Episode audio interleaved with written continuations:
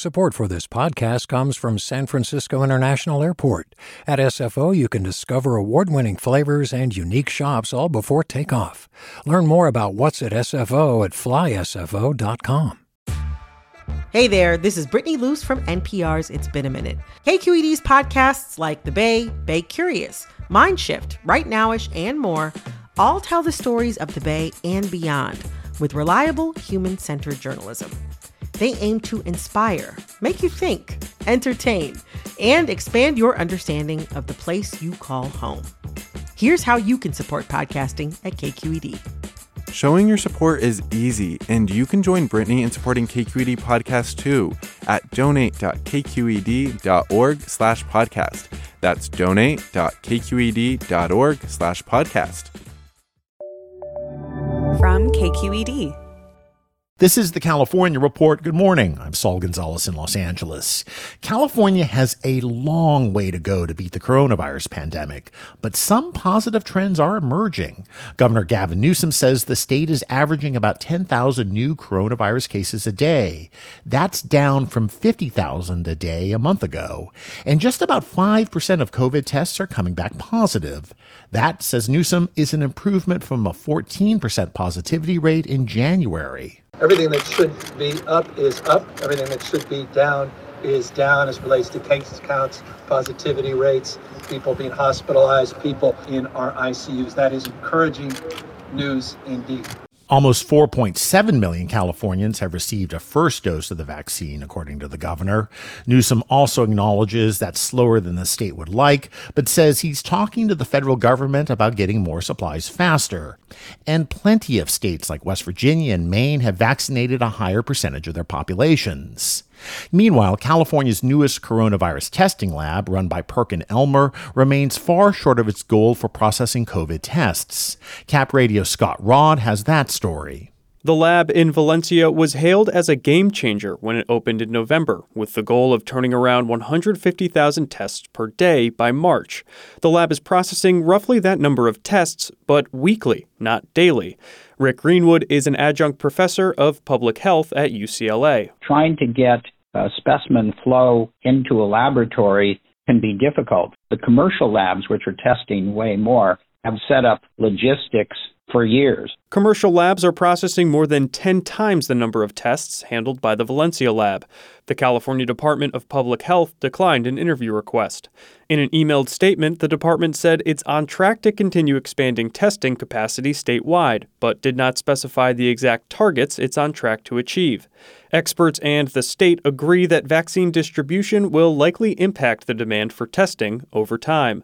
For the California Report, I'm Scott Rodd in Sacramento. Meanwhile, the CBS affiliate in Sacramento reports that internal documents at the lab detail contamination of test samples, swapped samples, and inaccurate results sent to patients.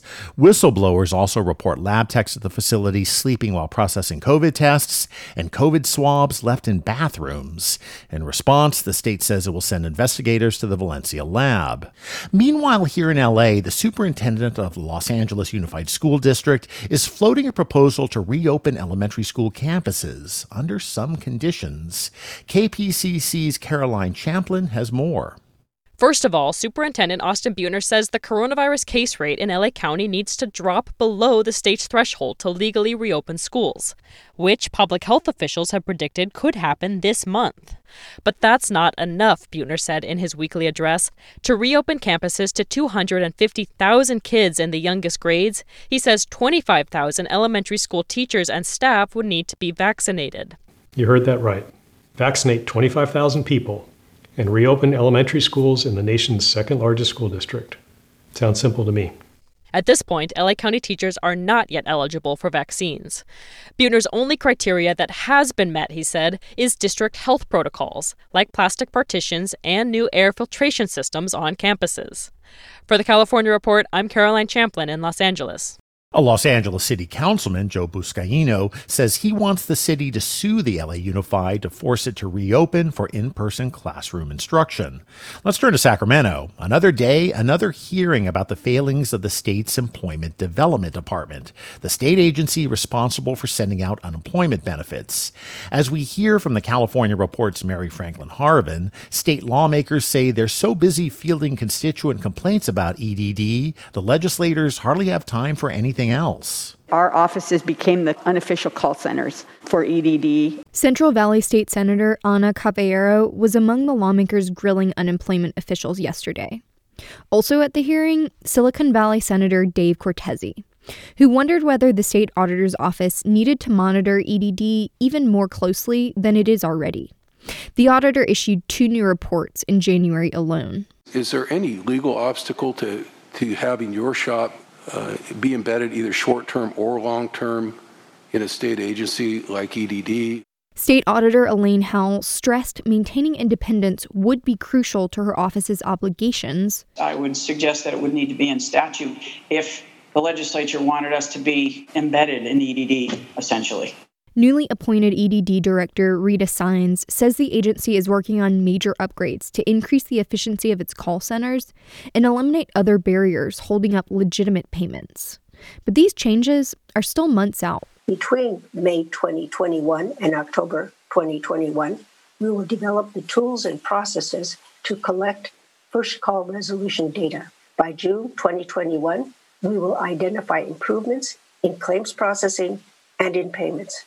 In the meantime, EDD is in the process of notifying more than 180,000 people whose claims expired late last year that they won't be eligible for benefits again until March.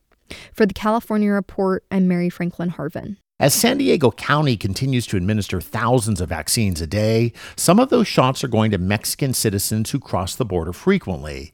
KPBS reporter Max Rivlin Nadler has more about why. San Diego County is the workplace for people from both sides of the border.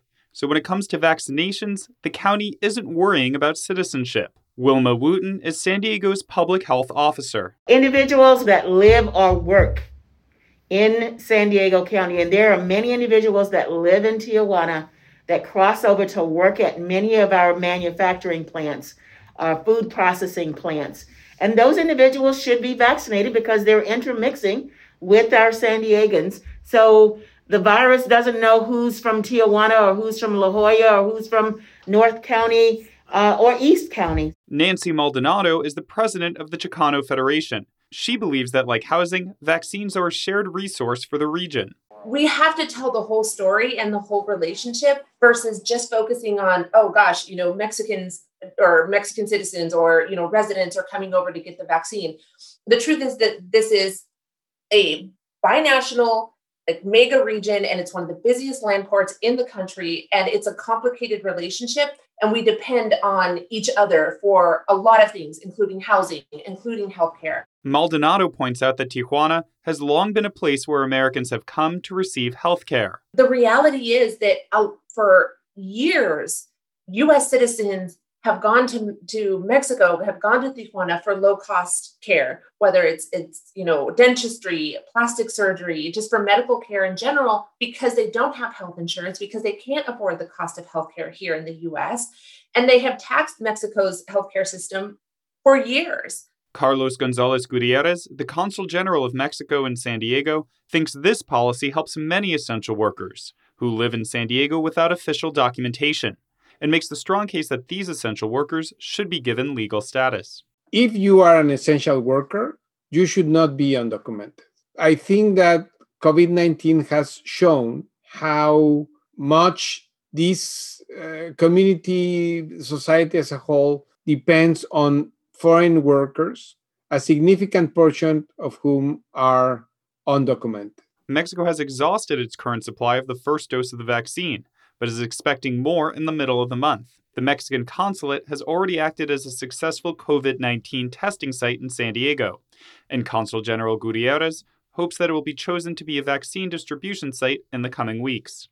For the California Report, I'm Max Rivlin Nadler in San Diego. Hi, I'm Sasha Khokha, host of the California Report magazine. Every week, we bring you stories about what connects us in the giant, diverse Golden State. Because what happens in California changes the world. I love this place. We were once seen as like the place to be, California.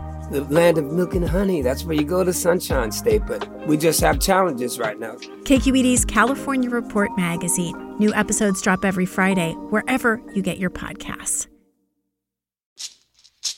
Hey, it's Glynn Washington from Snap Judgment. And if you love what you're hearing, and I know you love what you're hearing, please consider becoming a KQED member. Special access to cool events, behind the scenes footage, and so much more. Plus, you'll sleep better at night knowing you did your part for the community you depend upon. It's in you. Please be in it. Visit donate.kqed.org slash podcasts to sign up now. That's podcast with an S. Thanks. A new state commission is recommending that California end mandatory minimum sentences for nonviolent crimes and allow judges to reconsider all criminal sentences after someone has spent 15 years in prison. KQED politics correspondent Marisa Lagos has more. The commission, created by state law last year, is charged with examining California's criminal sentencing laws and recommending changes. Among their findings, that the state's legal system has racial inequality at its core, and that many laws are outdated, unsupported by data, and don't make the public more safe. Stanford Law School's Mike Romano is chair of the commission. We really tried to do a complete survey of punishments in California from driving infractions, you know, all the way to life in prison. He says the commission learned that California is spending $83,000 a year to lock up each prisoner, and that crime has stayed at historically low levels in recent years, even as the state has relaxed some criminal penalties. California, Romano says, has an unbelievably bloated criminal legal system, and that there are a tremendous number of people who are serving punishments that are uh, unnecessary in terms of enhancing public safety. In fact, quite the opposite. The group is made up of legal experts and two state lawmakers. There are 10 recommendations in its inaugural report, all of them focused on changes that could be made by the legislature without going to voters. Those recommendations include reducing fines and fees and eliminating jail time for some traffic offenses, making low value thefts that don't involve weapons or serious injury misdemeanors, and giving judges more power to dismiss sentencing enhancements, which can add years onto prison terms. They'll present the findings to the governor and lawmakers for consideration. For the California Report, I'm Marisa Lagos. Republican businessman John Cox is taking another shot at running for California governor, and his first step is a new ad. KQED's Katie Orr reports. Cox lost decisively to Governor Gavin Newsom in the 2018 general election, getting just 38% of the vote. In his new ad, Cox comes out hard against Newsom and a fellow Republican who's also running, former San Diego Mayor Kevin Faulconer. San Diego Mayor Kevin Faulconer got the city to overpay for a high rise riddled with asbestos. The deal enriched a big campaign donor. Gavin Newsom said stay home, then dined with lobbyists at a restaurant where the wine tab was $12,000. Cox, who's helping to fund a recall against Newsom, plans to run for governor whether or not the recall qualifies. For the California Report, I'm Katie Orr in Sacramento. And finally, this morning, California is set to develop new rules aimed at making homes more resilient against wildfires. My California Report co host Lily Jamali has more on this. Hey, Lily. Hi, Saul. Well, State Insurance Commissioner Ricardo Lara said his office is partnering with a group of state agencies to come up with home hardening standards statewide. The goal is to reduce wildfire risk, but also to try and make insurance more affordable as policy prices balloon and as more insurers drop coverage altogether in high fire risk areas. Commissioner Lara likened rewarding homeowners who install fire resistant building materials and landscaping to lowering car insurance rates for good drivers. But the largest insurance trade group in the country says quantifying the impact of hardening a home against fire is still a work in progress. Saul? Thanks, Lily. That's the California Report's Lily Jamali. And that's the California Report for Tuesday, February 9th. We are a production of KQED Public Radio. I'm Saul Gonzalez in Los Angeles. Thanks so much for listening and have a great day. Support for the California Report comes from Stanford Medicine, protecting your health and providing dependable care with safe in-person appointments and video visits. StanfordHealthcare.org/slash-adapting care. Paint Care, now with 800 drop off sites in California where households and businesses can recycle their leftover paint. More at paintcare.org. And Eric and Wendy Schmidt, whose philanthropy includes Schmidt Ocean Institute, working to advance the frontiers of ocean research, sharing the connection between life on land and life at sea with everyone, everywhere.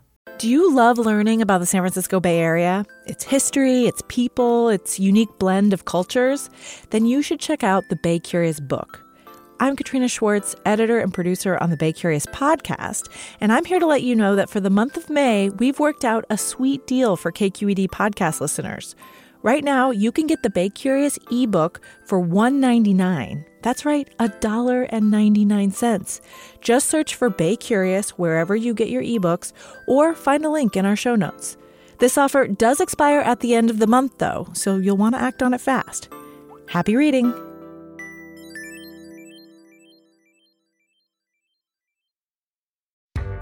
Hi there, I'm Rund Abdelfatah from Throughline.